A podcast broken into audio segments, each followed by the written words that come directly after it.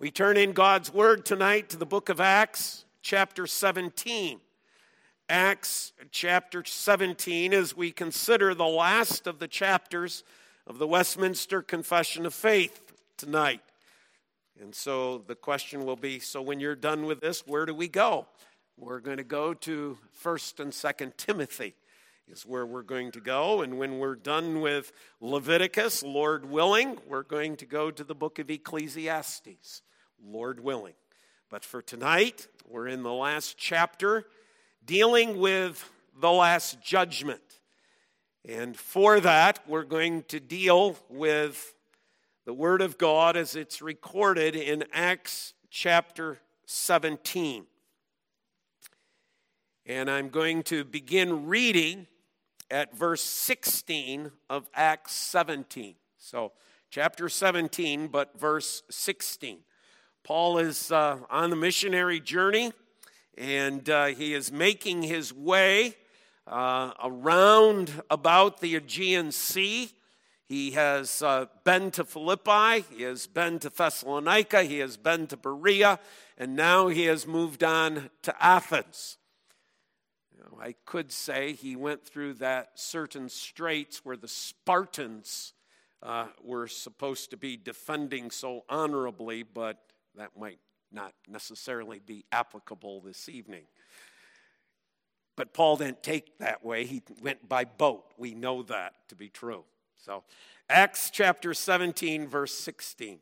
Now, while Paul was waiting for them at Athens, his spirit was provoked within him as he saw that the city was full of idols.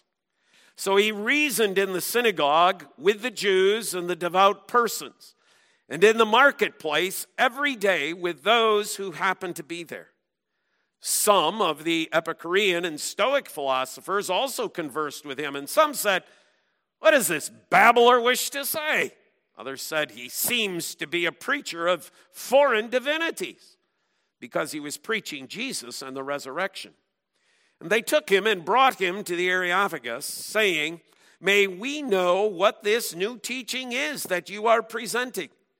For you bring some strange things to our ears. We wish to know, therefore, what these things mean. Now, all the Athenians and the foreigners who live there would spend their time in nothing except telling or hearing something new. So Paul, standing in the midst of the Areopagus, said, Men of Athens, I perceive that in every way you are very religious.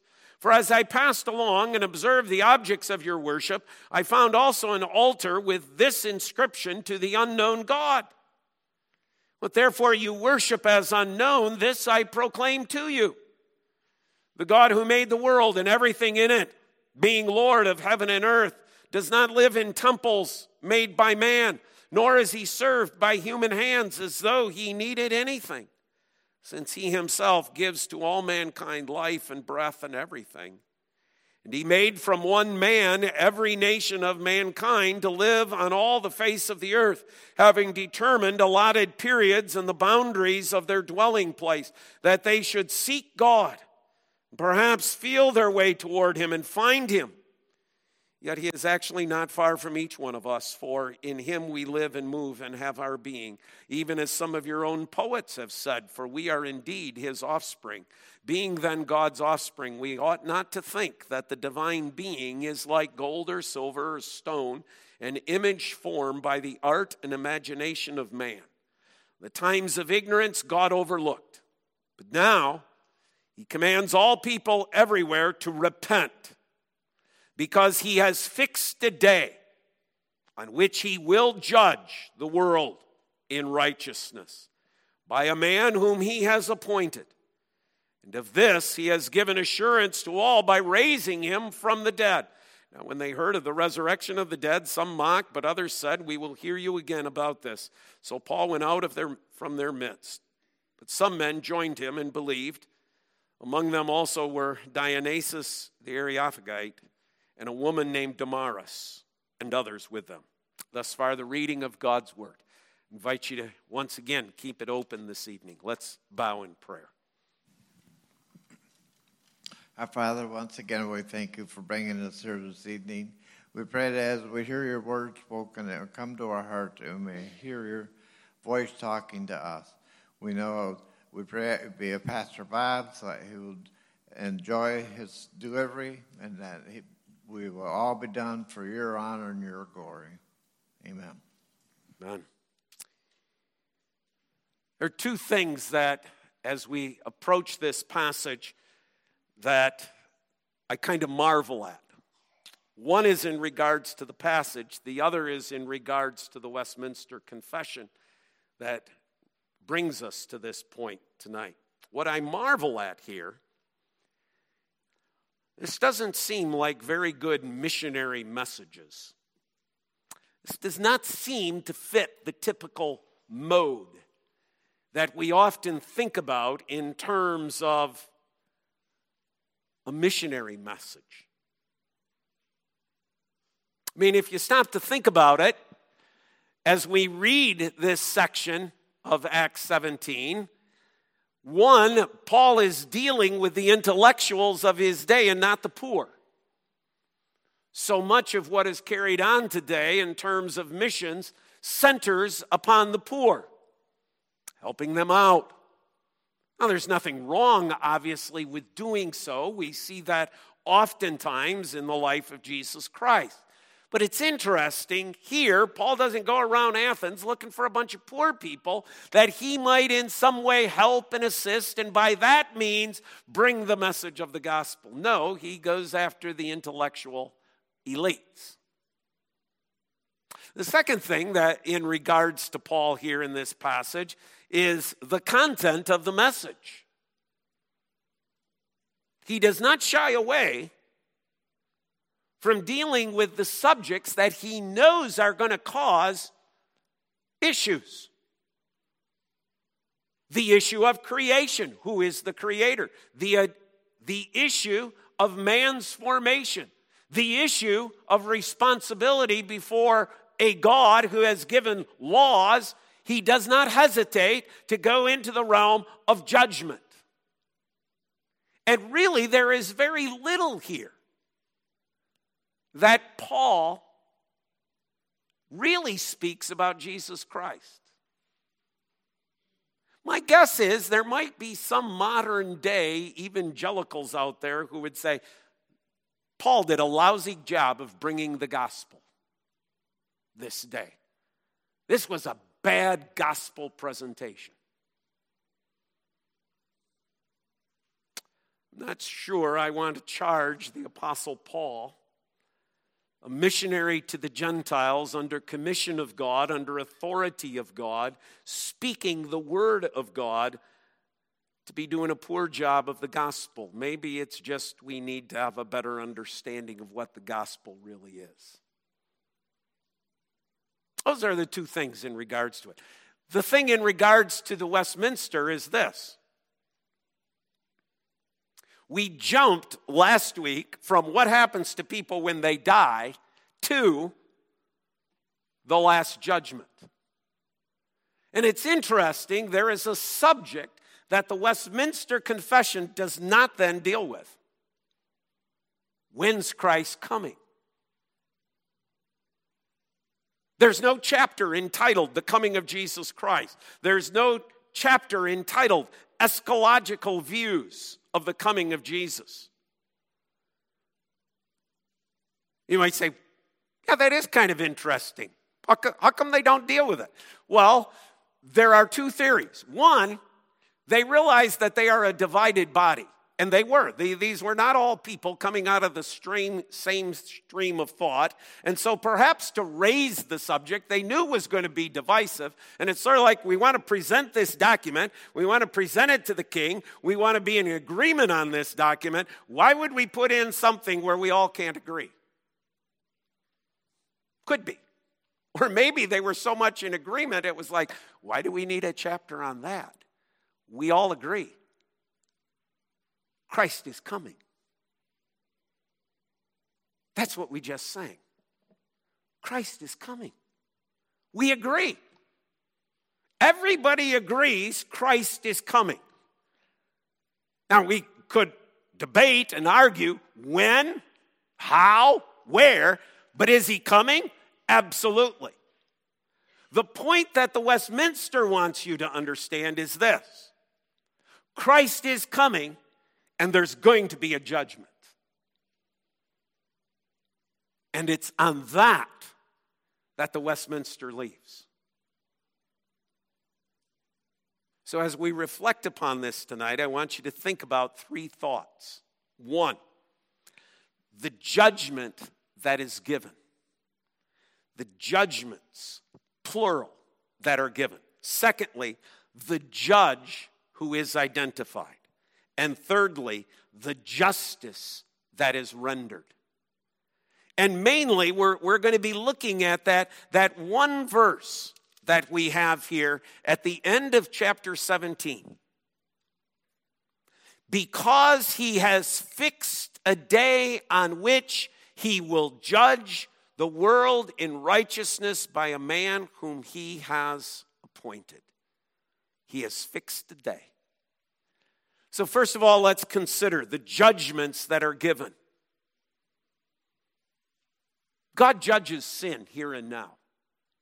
There's no doubt about it.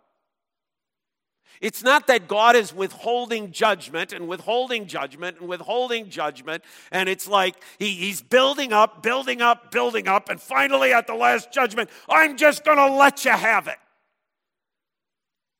No, every time you and I sin, now God judges that sin. God says, Bob, you sinned. God says, Mark, you sinned. God says, Kathy, you sinned. God makes a judgment about our lives every moment, every second of every day. God, as the judge, is judging our lives. And there are consequences that sometimes come from those sins. Here and now. I, so I, I, I, the, the reason I make that point is that there are some people who think, well, God's not going to do anything about my sin, and God's not going to take my sin into account until the end of time. No, He's taking it into account now.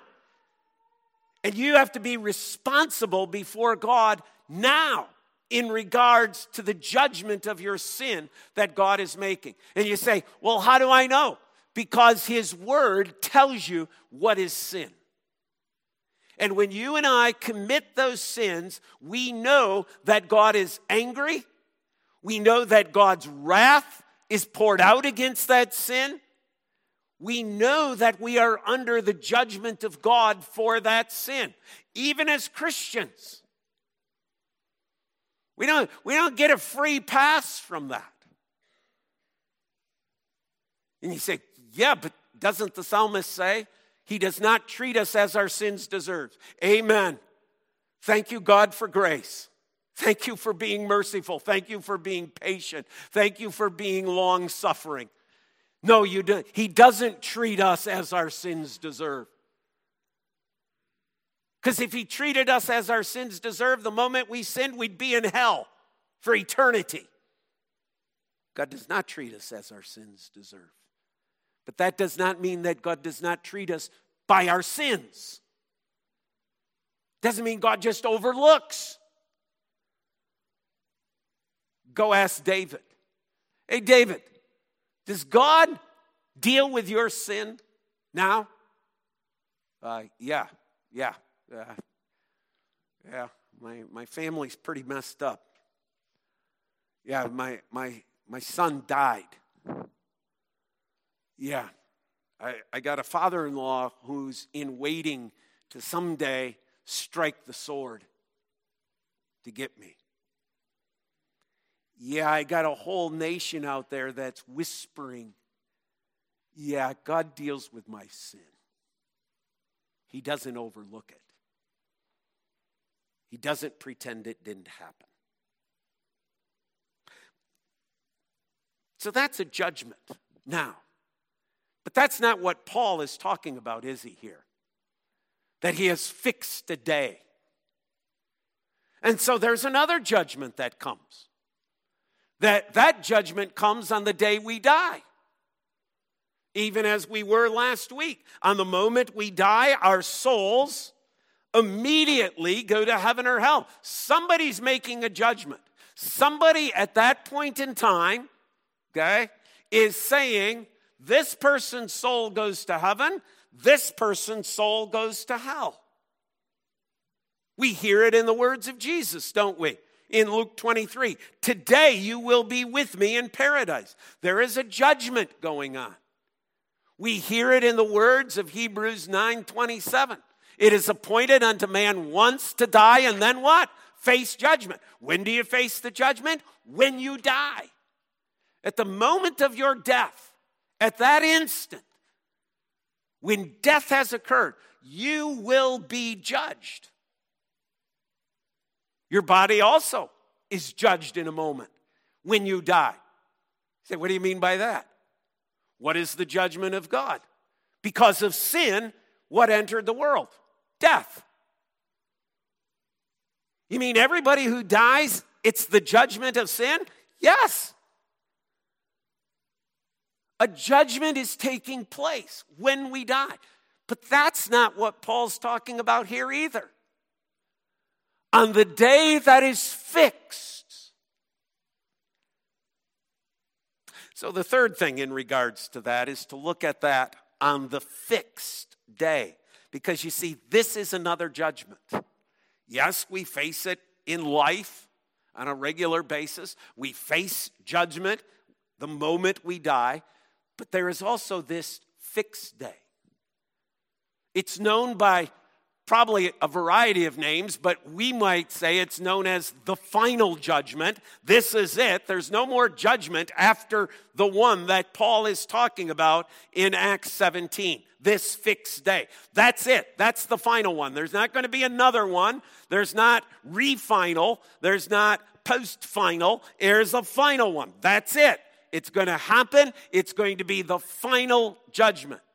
Or, as the Westminster Confession calls this, the last judgment. No more judgments after this. This is it. That's what Paul is referring to in this verse the very last final judgment that man will ever face. No more judgment after this day. So, secondly, in regards to that, think about the time that is indicated. Think about the way in which Paul, by the Holy Spirit, is bringing this out. Because he, that is God, has fixed a day he has fixed a day. What does the word there mean? What, what does it mean to fix a day? To repair? No. Here, it means to set, to set in stone. It means to appoint. It means to make stand. It means to establish. There is a day in the wisdom and knowledge of God that is coming, a day that He has appointed he knows the day, He knows the month, He knows the day of the month, He knows the year, He knows the exact time upon which this will occur. And I know that precisely because Paul chose not to use some term for day that means, oh, maybe a thousand years. No, he used the Greek word for day here that means the time that exists between sunrise and sunset that day. Yes, the time when the sun is actually visible. That day, that 12 hour period of time, that's what the text says.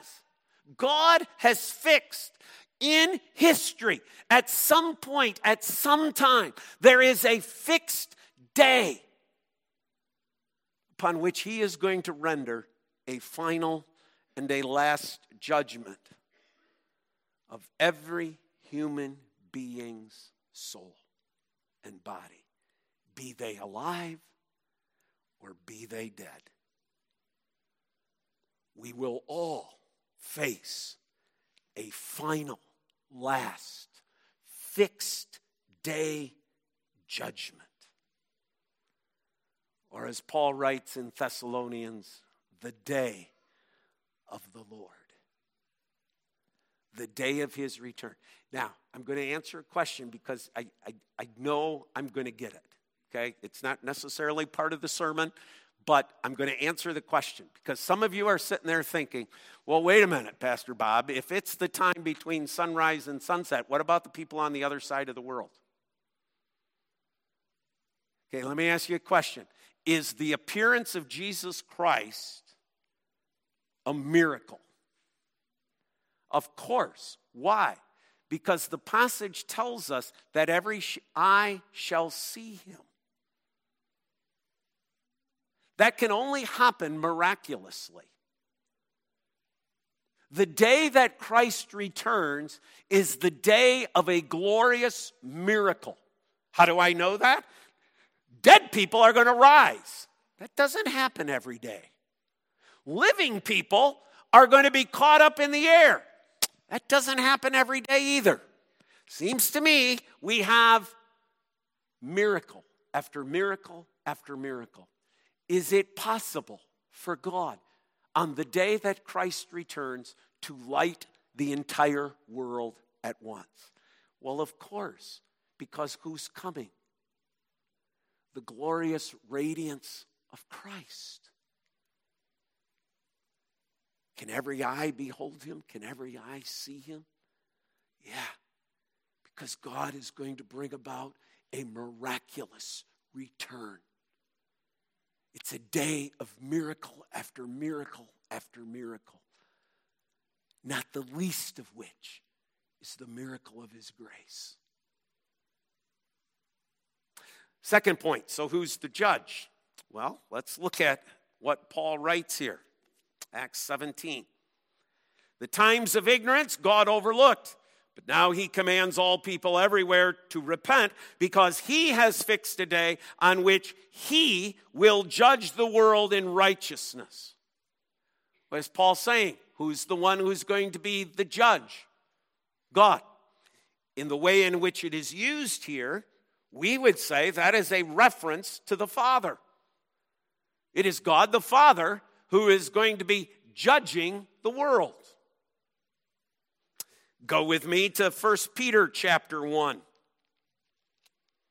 1 Peter chapter 1. Verse 17. 1 Peter 1:17 And if you call on him as father who judges impartially according to each one's deeds Who's Peter saying is the judge? The father. Go back to Romans chapter 2. Acts Romans, we're going backwards again. Romans chapter 2 Find verse 16. On that day, when according to my gospel, God judges the secrets of men by Jesus Christ. Obviously, once again, a reference to the Father. Who is the judge? The Father. The Father never relinquishes his role as the judge. The Father, who is the creator of all things, calls men to repentance, men everywhere. Those who have refused to acknowledge him as creator, he calls to account. The Father is the judge. But it's something that he delegates. That doesn't mean he isn't the judge, he just delegates that the judging is done by someone else.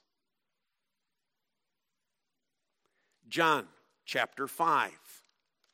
Okay? I just don't want you to be surprised at the last judgment, who's standing in judgment upon you. John chapter 5.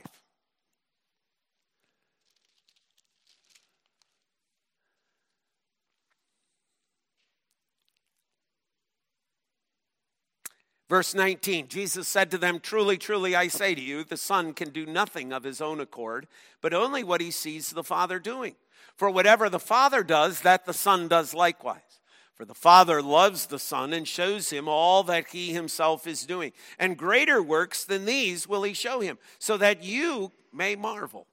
For as the Father raises the dead and gives them life, so also the Son gives life to whom he will. And the Father judges no one, but has given all judgment to the Son, that all may honor the Son. See, and even when we go back to this passage in Acts, he will judge men in righteousness by a man whom he appointed. Who is that? The one he has raised from the dead. Who is that? Jesus Christ. The Father is the judge, but He has delegated this responsibility to Christ. It is Christ who will stand in judgment over our souls and our bodies because Christ is the judgment. He is not only the judge, He is the judgment. What have you done with Christ. Believe on the Lord Jesus Christ and you will be saved. But if you do not believe, you are condemned already. Believe what? Believe in the Lord Jesus Christ. Who knows more than anyone else whether or not you believe in Jesus Christ, but the one who died. And he knows those who are his. He knows those for who his blood was poured out for. Christ. And we confess that, don't we? That he's the one who returns to judge the living and the dead.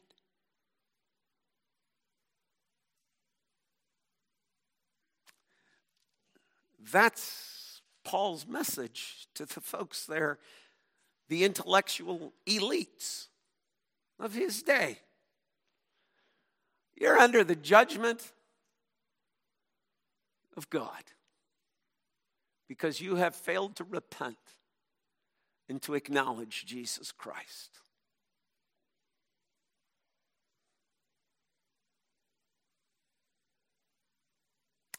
Well, what happens? Thirdly, the justice that is rendered.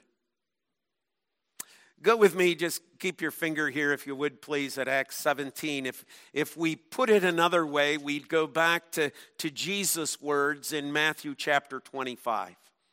And it's here in Matthew chapter 25 that, that Jesus gives the, the picture of the final judgment.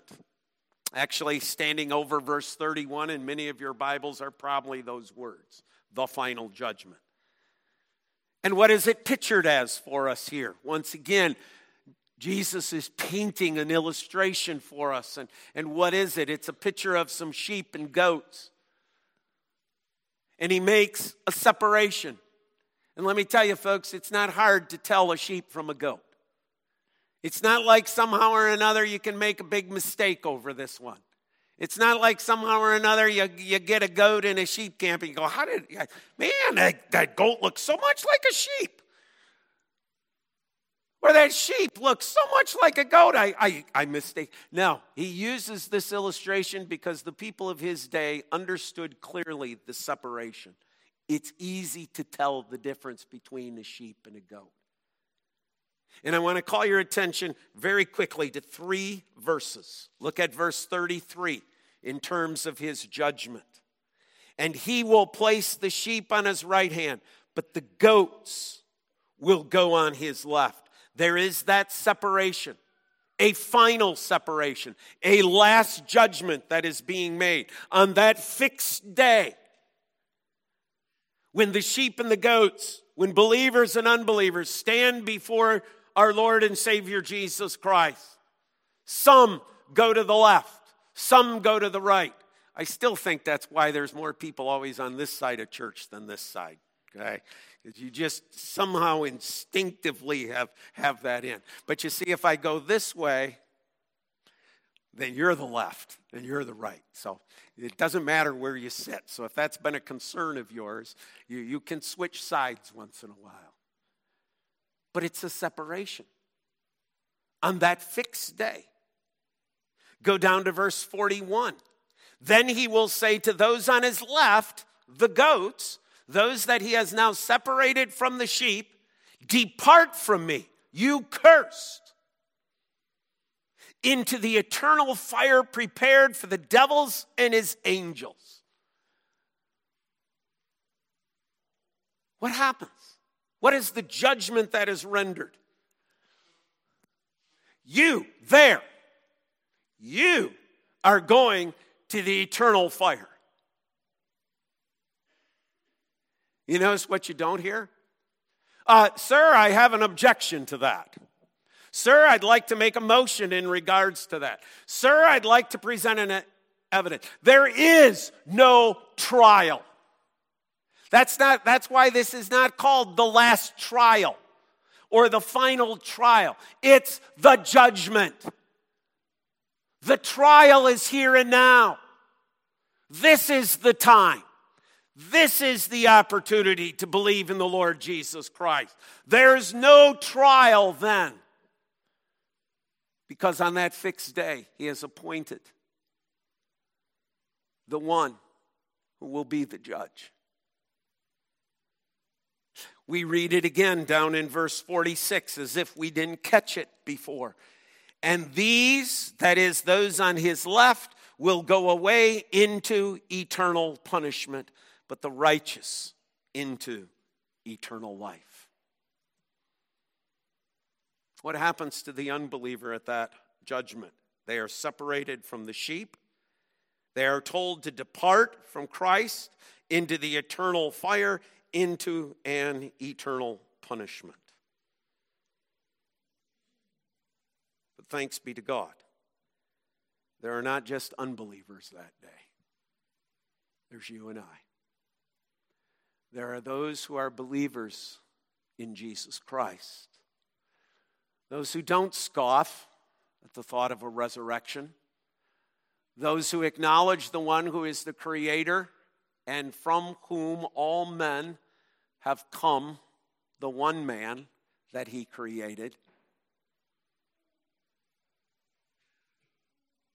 We, by grace, have come to know God's truth. God has opened our eyes.